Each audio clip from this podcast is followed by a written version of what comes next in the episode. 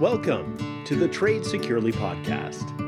Every year, Atradius releases a payment practices barometer survey, which so shows the international behaviors for payment practices in countries around the world. This year's findings, released in early July, show the impact thus far of the COVID 19 pandemic. Though it's going to take some time to determine the full impact of the pandemic on the Canadian economy, the survey's initial findings show Canadian GDP contracting in the first half of 2020 and a rise in the value of B2B sales made on credit compared to last year.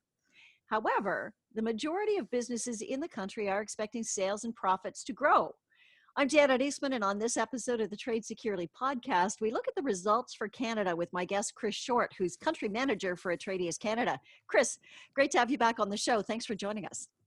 And thanks for having me once again, Janet. My pleasure. So, uh, it's been quite a 2020. Your overall thoughts on the current climate for business in Canada?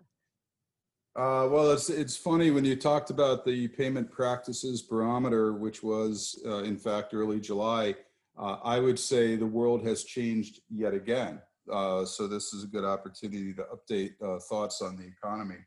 Um, in quarter two, uh, the Canadian economy had a record contraction of about 38% on an annualized basis as compared to 2019.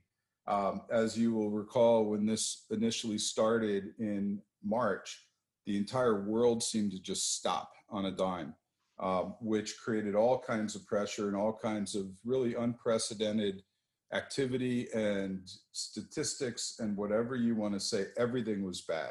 Um, 38% contraction has never, ever happened in our life lifetimes and it was really uh, kind of reminiscent of the Great Depression in the in the 30s. Um, since that time, uh, May, June, July, the economy has kind of come back, and uh, again, not at record levels, but at really strong levels. In May, close to five percent. June, six percent. July, three percent. Um, so in that time, on an annualized basis, we're, we're starting to recover. Uh, we're starting to come back. Um, you've we've heard a lot of discussion about job losses, about economic uh, support from the government, and that continues. And it, it kind of puts a sense of uncertainty as far as what's going to happen going into the fall. Um, I think everybody is concerned that if there's a, a, a surge in cases in Canada, uh, the economy will slow down once again. I don't know if that's going to, none of us know if that's going to happen.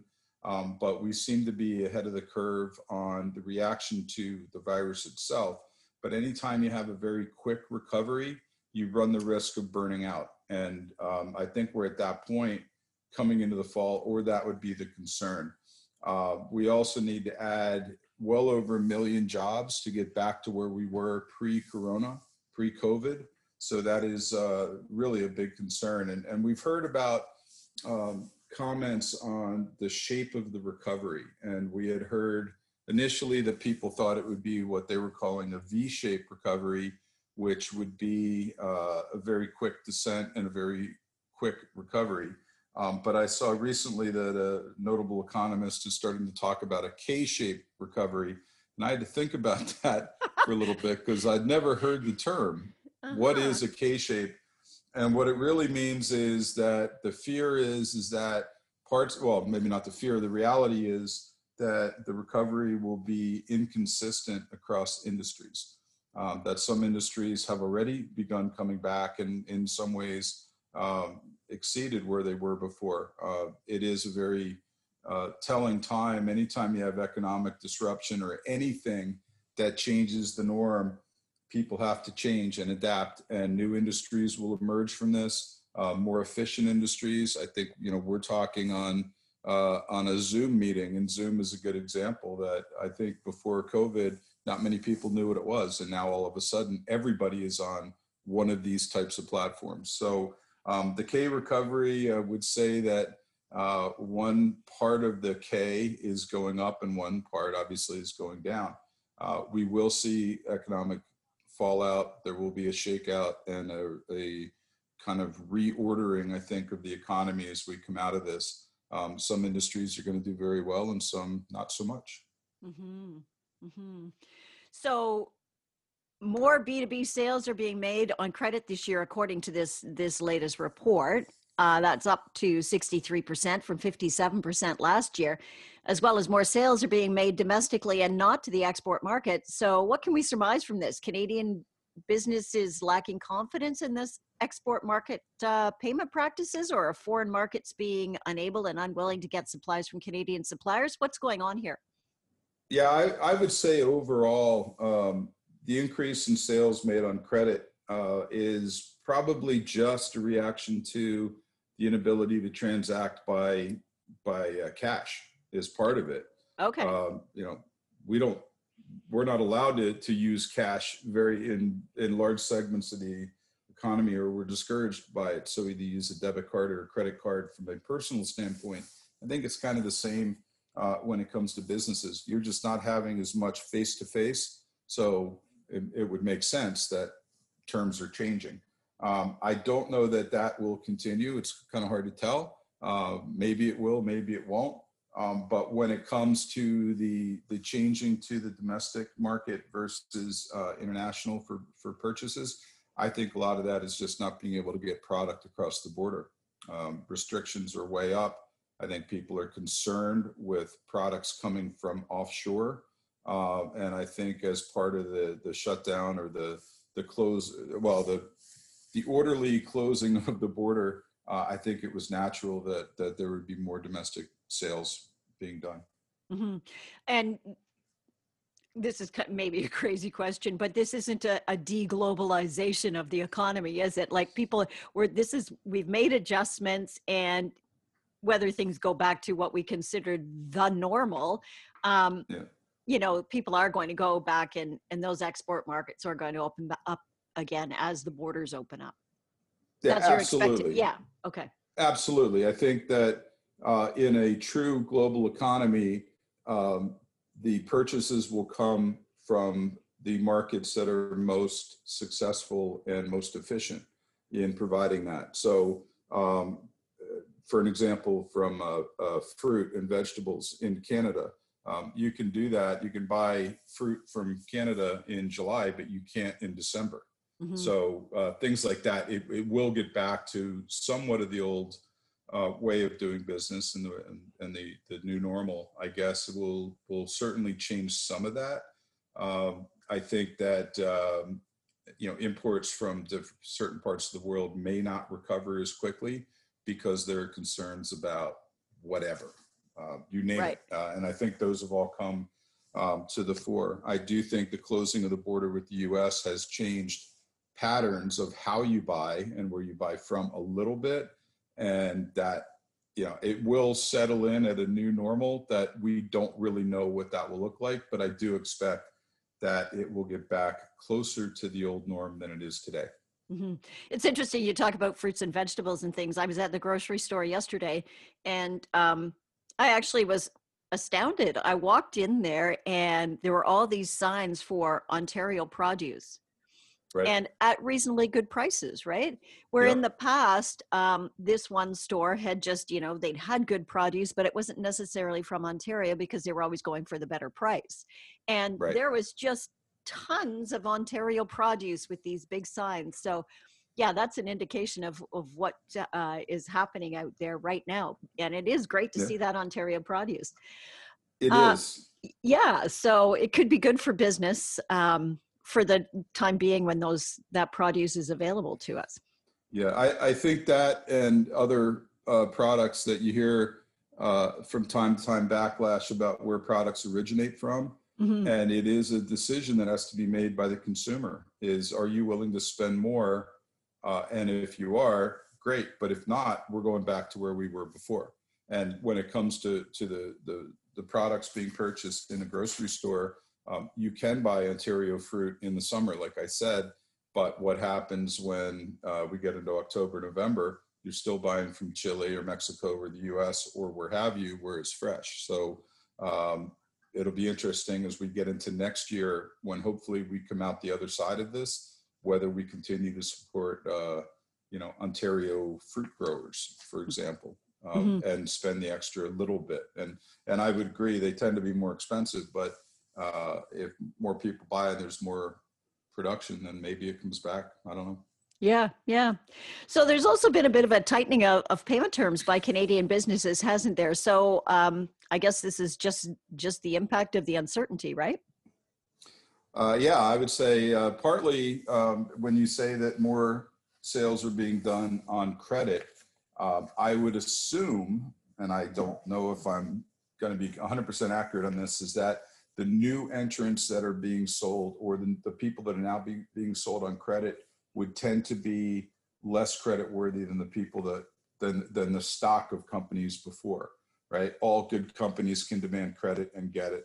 As you start moving down the, the food chain it gets a little bit more difficult and that would uh, reflect people tightening credit terms without a doubt. Um, you know giving some terms but keeping a, a pretty tight rein on it um, also uh, there is kind of a counter pressure because people are having difficulty with cash flow, so they're asking for longer terms. So it's really kind of a uh, a reshift a little bit in this. Um, good companies again can demand it and get it. Um, the poorer companies are. So you're probably seeing this moving in two directions: tightening of credit terms for people that are not as credit worthy, while lengthening credit terms for people that are. Mm-hmm. Mm-hmm. Okay, so there's been an 86% increase in the value of past due payments since the previous year. So that's something from the study. Can you break that down for us? Uh, well, that one, uh, when I said earlier on that the statistics from July uh, have kind of taken a, a, little bit of a turn, I would say that uh, if you break the COVID world uh, reality into, it's really in kind of three buckets the first bucket was what happened uh, as we were getting to mid March when everything shut down. And uh, until that point, I think we had a concern that the economy may be slowing, um, but it wasn't certainly not what it, what it became. yeah. Um, but so so when you got to March, I think it was March 16th when the world stopped. Um, you had a very high level of, of amounts owing to companies. So receivables were, were at the normal level. Um, I think there was certainly a slowdown in payments because, again, the world stopped. Mm-hmm. And uh, people were worried about making payroll, making rent, keeping the lights on. So they naturally slowed down on payments. Um, in, in the case of my company and others in, in my industry, they were kind of, we were allowing extended terms because people had to reset and they had to figure out how to survive in in the new environment. So that was what you would have seen getting into the june july kind of data gathering for the payment practices barometer. There was a very very high increase in in non-payment. We got into the second phase where people were well like like i said first phase was kind of gung-ho. Second phase was figuring out how to survive and I would say beginning in June, July, we started to see um, the recovery begin where people were went from selling at 100% to people selling at 30% of the normal, and then they were coming back somewhere in between. I would think at that point, uh, if we did this practice uh, payment practices barometer again and just took second quarter into the end of August, I think those numbers would have gone down. So the 86% wasn't um, unexpected in in our world, and that doesn't mean that 86% of clients were in financial difficulty. It just meant they were taking advantage of being able to not pay um, to survive. And once they figured out how to do that, I think things are starting to come back to normal. Yeah, yeah. Okay.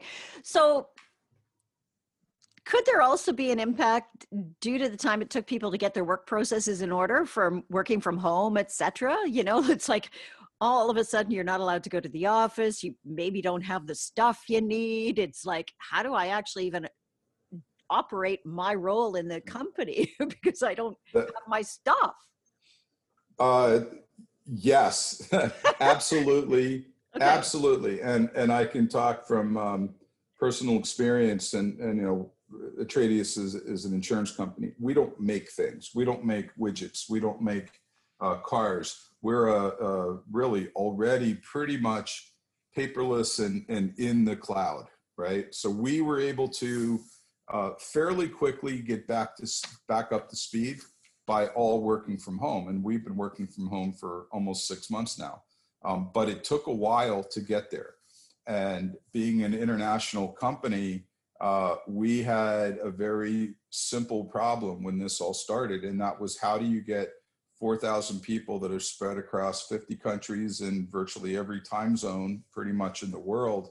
Um, how do you get them on the system at the same time? So we, for example, started working in shifts where uh, you know North America was after Europe, so Europe had to kind of shut down before we were able to access, just because we couldn't get on the system. There wasn't enough uh, capacity to do it.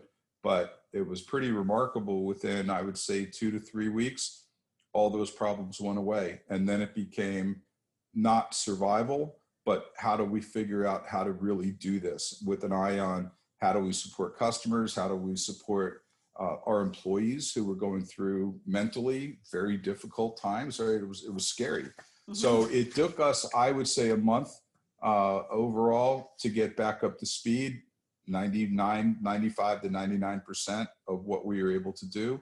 And we've continued that over the last bit of time. So absolutely, um, you know, when you're not in the office, you can't cut checks. You can't have the proper people together to approve things. So it did, it did slow things down, things down without a doubt. And, um, but I think uh, it's remarkable, as I said before, when you have a crisis time, this is a really good opportunity for people to figure out how to do things differently.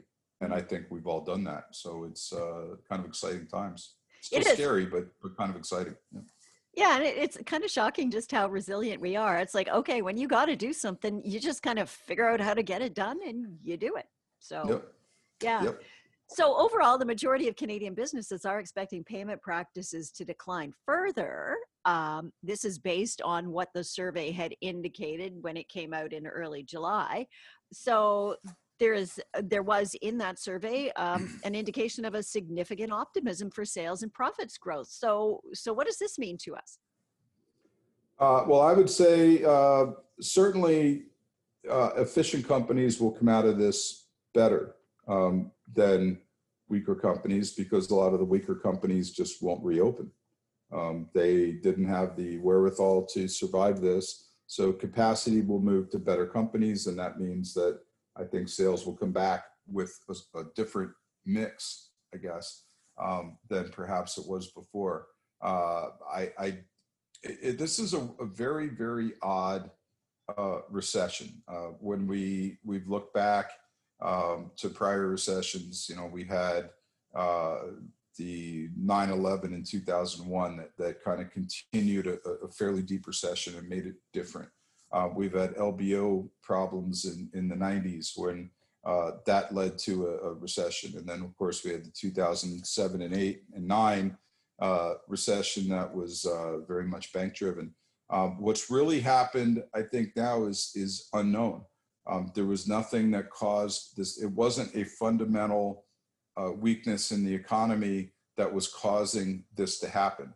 Um, it likely would have come uh, sometime in 2020, 21, something like that, as the normal flow of downturns and the normal ebb and flow of, of the economy.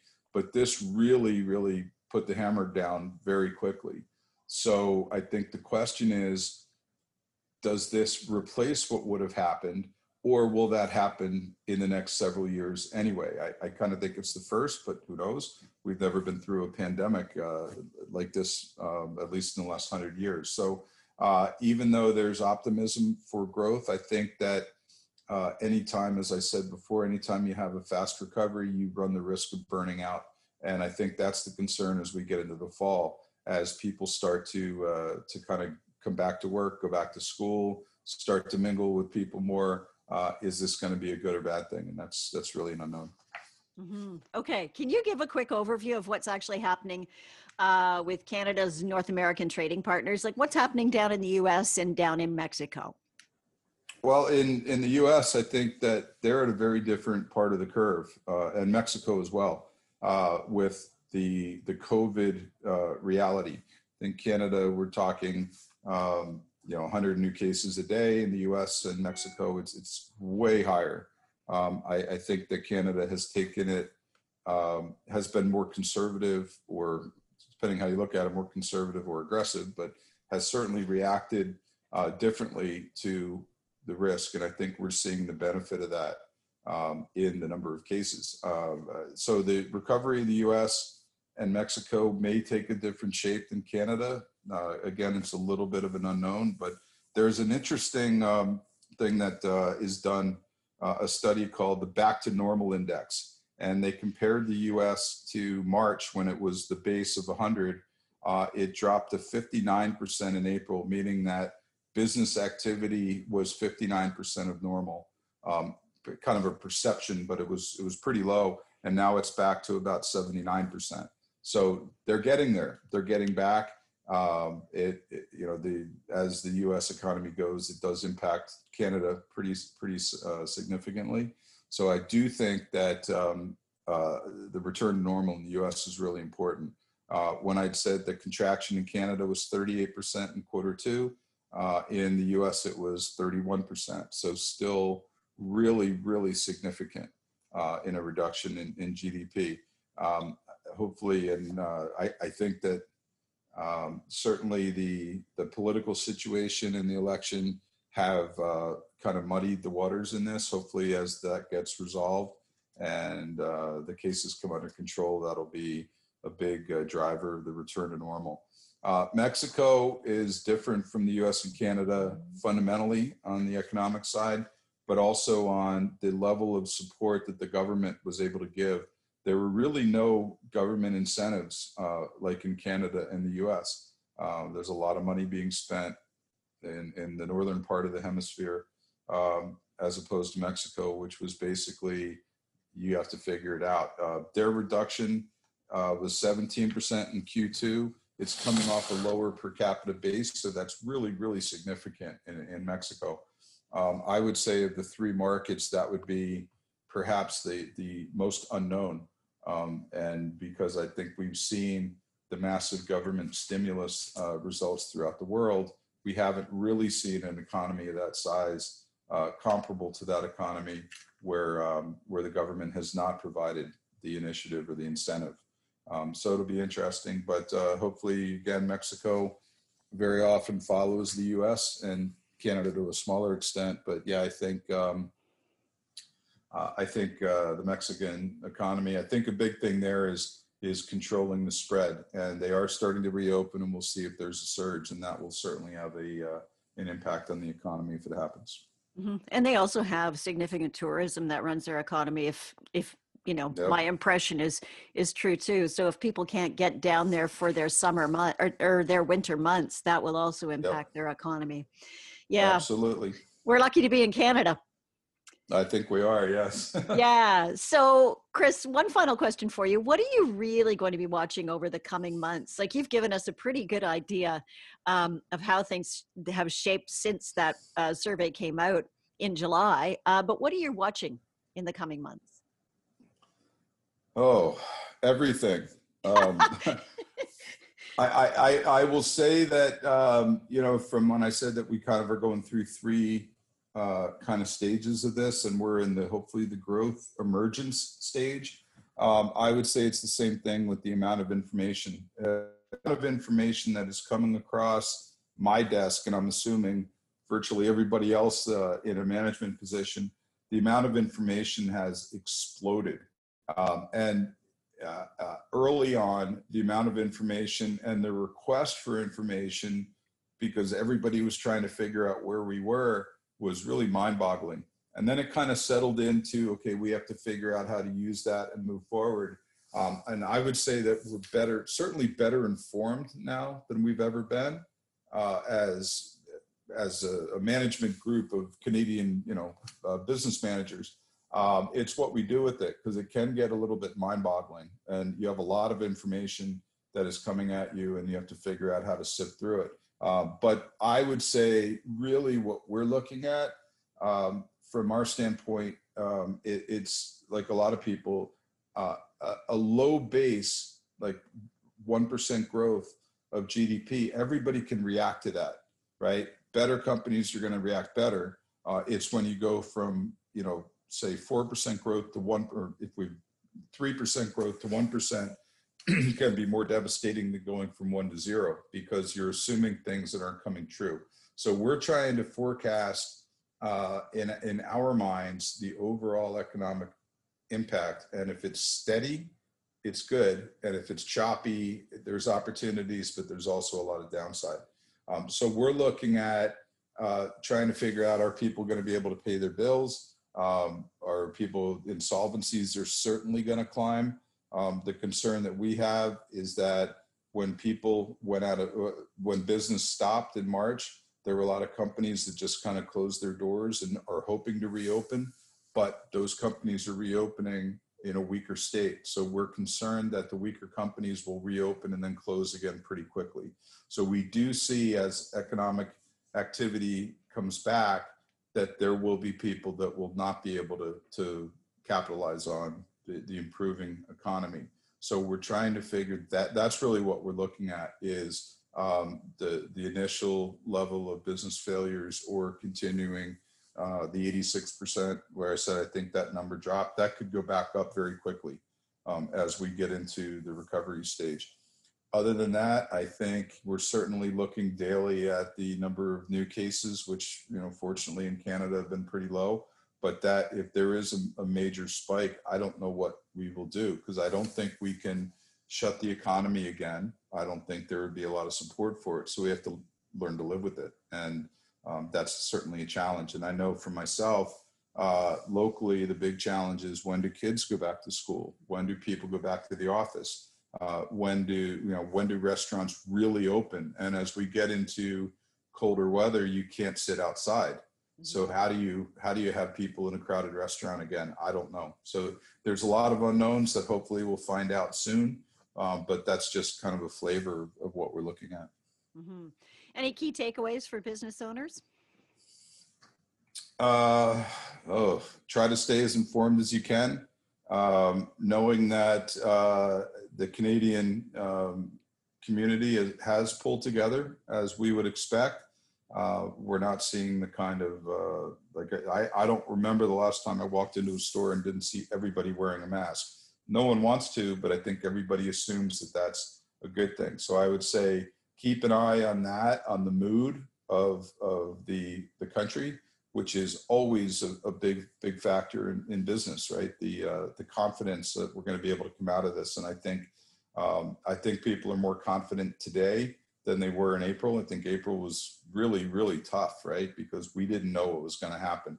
Um, I think that we've weathered the storm. I think uh, there's still risks, there's still bumps in the road that will come. So just stay informed and uh, keep your uh, your eye on what you want to do and stay focused. Mm-hmm. Chris, really appreciate your insights. It's always uh, great to get your perspective. So thank you very much for being on the Trade Securely podcast. Okay, it's my pleasure. Chris Short is country manager for Atradius in Canada, and he joined me from their offices and or his probably home office. I'm gathering in uh, in Toronto somewhere. So that's our show this month. You can uh, follow the Receivables Insurance Association of Canada on Twitter and LinkedIn, and you can find links to our social channels at tradesecurely.ca. And we're on iTunes, Google Play, and Spotify, so you can listen via your favorite podcast app.